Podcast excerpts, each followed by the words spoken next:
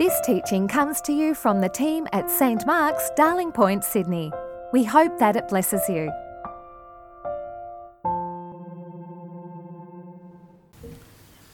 And if you would take out that passage from uh, Exodus in the Pew Bibles, page 51, and also pray with me as we uh, look into it, continue our series on this extraordinary adventure tale, epic adventure tale, the book of Exodus. Let's pray. Give us grace, O Lord, not only to hear your word with our ears, but also to receive it into our hearts and to show it forth in our lives for the glory of your great name. Amen. Human life is a constant argument with our Creator as to who is God. Who is the master of the world? Who has the knowledge of good and evil? Who is the Lord of life and death? The Israeli historian Yuval Noah Harari, who has written a best selling book called Homo Deus, that is not Homo sapiens, what the scientists call us, wise man, wise human being, but divine man, claims that our technological mastery as a race means that we are now on the verge of defeating even death itself. He says, without apparent irony, death is optional. If traditionally death was the specialty of priests and theologians, now the engineers are taking over. Not even the doctors, it seems. The engineers. In the 21st century, we've put all our trust in our technical, our technical ability to answer all the questions we have about living in the world, even the ultimate questions, it seems. Defying God is not a new thing, but today we defy God with our computers and our machines. We are a proud race. And that's not something we just see on a vast cultural and historical plane. I mean it personally. We are proud people. You and I are proud. The human struggle with God for supremacy takes place every day in your heart. No matter how much we are confronted with our limits, our sins, and our mortality, we cannot accept. We find it difficult, very difficult to accept God's right to be God and want to put ourselves on the throne of heaven. But we'll see today, in the story of the Passover, two priceless truths. The first is this if you defy God or try to be God, you will lose. And the second is this if you trust God, you will survive. In other words, the best way to be a human being, the best way for you and I to be what we are made to be, is to recognize that we are made and not live in defiance, but have a humble faith. So, where, is we, where are we up to in the story? Last week we heard about the great battle between the Lord, the God of Israel, and Pharaoh, the king, the sometimes divine king of the Egyptians. Moses, you might remember, had met God in the burning bush at Mount Sinai and heard God's special name. You can remember what God's special name is? It's, we translate it Yahweh, we transliterate it Yahweh, which means I am who I am, or I will be who I will be. It's a name that only God can give himself, can call himself. And Moses heard there God's promise in his complete freedom to be for the people of Israel, for the people of Abraham, Isaac, and Jacob, and to, to rescue them from slavery in Egypt. But Pharaoh would not let the people go. And so, as a challenge to Pharaoh's absolute power, the Lord unleashed a series of plagues on Egypt. First, the Nile turned to blood, and then we had frogs, lice, flies, animal disease, boils, thunder and hail, locusts, and darkness. Pretty average season in uh, the middle of Australia, I would have thought. Each plague was a statement to Pharaoh You claim to be in control of the order of Egypt, not just the master of the political sphere, but also the order of nature itself. But are you really? Pharaoh's magicians got the message pretty quickly, especially when they were covered in boils themselves. But Pharaoh remains stubborn. He won't give in, or rather, he flip flops. He gives in for a time and says, Oh, all right, yes, they can go, and then he changes his mind. He can see that if he doesn't stand up to Moses, then he will look weak. And he can see that if he looks rattled by these extraordinary signs, he will also look weak. Things are clearly spiraling out of his control, and he doesn't like it one bit. He even starts to use the name of the Lord, Yahweh. He uses that name to speak about him to Moses, which leaves us wondering has he subconsciously recognized the divine power of the Lord? Is he starting to get it in some strange way? He's a tragic figure, really, Pharaoh, too besotted by his own divine status to see how it's destroying him and his people unable to see his own self destruction. Letting the people of, go, people of Israel go would be an admission of failure, and he just can't do it, even though the signs have come to him one after another. He's a bit like a man who ignores all the safety warnings about an approaching bushfire and stays to defend his property with a garden hose. It's a tragic story we Australians are familiar with. And that's what we are like as well. All the signs that you are not God are there.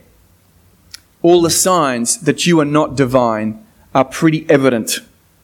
You are not in control, even of yourself. And if you don't recognize it soon, you too, like Pharaoh, will be a tragic figure and this is exactly what happens in our story to Pharaoh in the passage we had read today. Nine warnings are not enough. He won't let the people go. And so the Lord brings upon Pharaoh and upon Egypt one final devastating plague the plague of death. Moses declares it. He says, Thus says the Lord, about midnight I will go out through Egypt. Every firstborn in the land of Egypt shall die. If there was any culture we know of obsessed with death and the afterlife, it was, of course, Egypt. Their, the monuments to their fixation on death and the afterlife are there for us to see, even today. The god Osiris was the god of the underworld, the god of death and rebirth, and yet here was another god making a statement that cut right across Osiris's turf. It's a horrific threat to make a chilling plague to announce, and you might have recoiled to hear it. But there are three things that are a factor here that we should take into account. First of all, this plague is just. This plague, you might remember, is a pretty much direct match of Pharaoh's own decree against Israel to kill all the male children of the Hebrews. Pharaoh and his people are getting their own decree back upon themselves. They are having what was done to their oppressed, to the oppressed people, done to them, or at least threatened. And because this judgment falls on the firstborn, it's hitting right at the heart of the dynastic monarch's belief in the permanence of his power. It's just. But secondly, it's also patient. God does not lash out the whole long journey of the plague season is an example of God's pr- grace and patience with Pharaoh. He's repeatedly given Pharaoh and his people the opportunity to respond, to repent, to accept his name. Again and again and again, he has called upon Pharaoh to let my people go.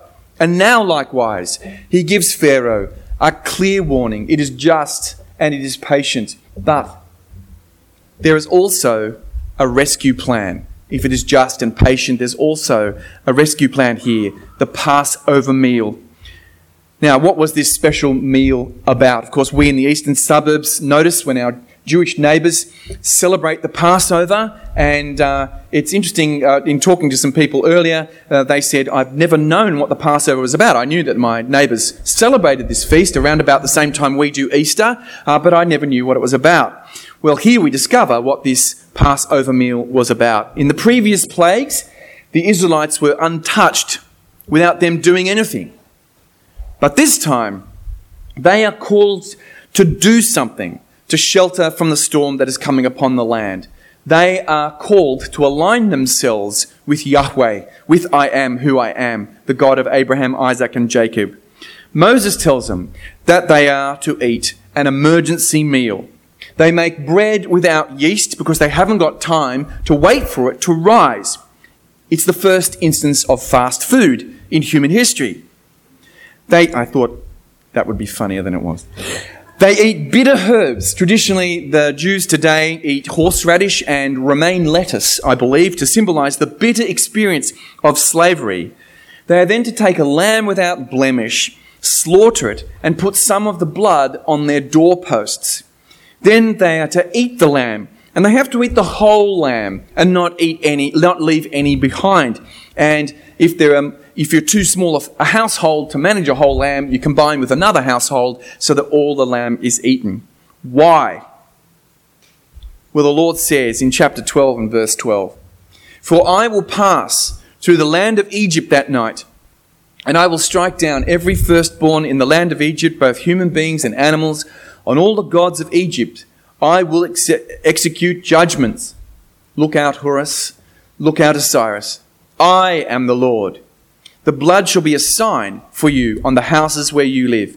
When I see the blood, I will pass over you, and no plague will destroy you when I strike the land of Egypt. What's going on here? We have a sign, we have a substitute, and we have a humble act of faith. A sign, a substitute, and a humble act of faith. The first is the sign. The roast lamb dinner is not just nourishing and tasty, the blood of the Lamb that it produces is a visible sign. It's a badge, a gory badge. Pass, it says, pass over this house and spare it. But let's think about this a bit more. Why this sign? The blood. The blood of the Lamb means that there has been a death in this house. But the firstborn lamb has died instead of the firstborn.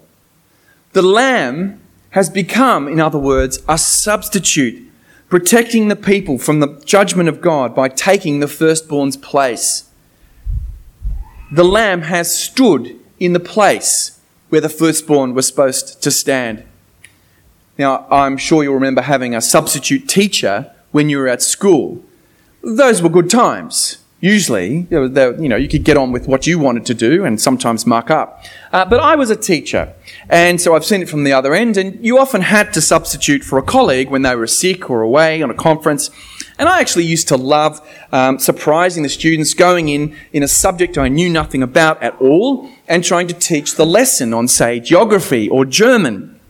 Now, to be honest, I wasn't a great substitute since I don't know any German really at all. The lamb was a substitute. But this was a perfect substitute. This lamb, you might, you might note, had to be free of blemish, a much better substitute than me, in other words. And the people of Israel, having made the substitute, needed to believe God. They needed to trust Him absolutely. In contrast to the arrogance, the pride of Pharaoh, they needed to have a humble faith in God's plan and sit down at the table and eat his meal of safety and protection. And God would pass over them in his judgment. Now, they could have refused the plan. They could have scoffed at it. They could have said, This is ridiculous. Surely we should pick up swords. Or surely we should just run away from Egypt as fast as we can.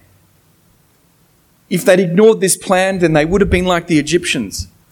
And presumably, though the text doesn't tell us this, from the pattern of the Bible and the way it goes, the Egyptians could have chosen to join with their Hebrew neighbors too.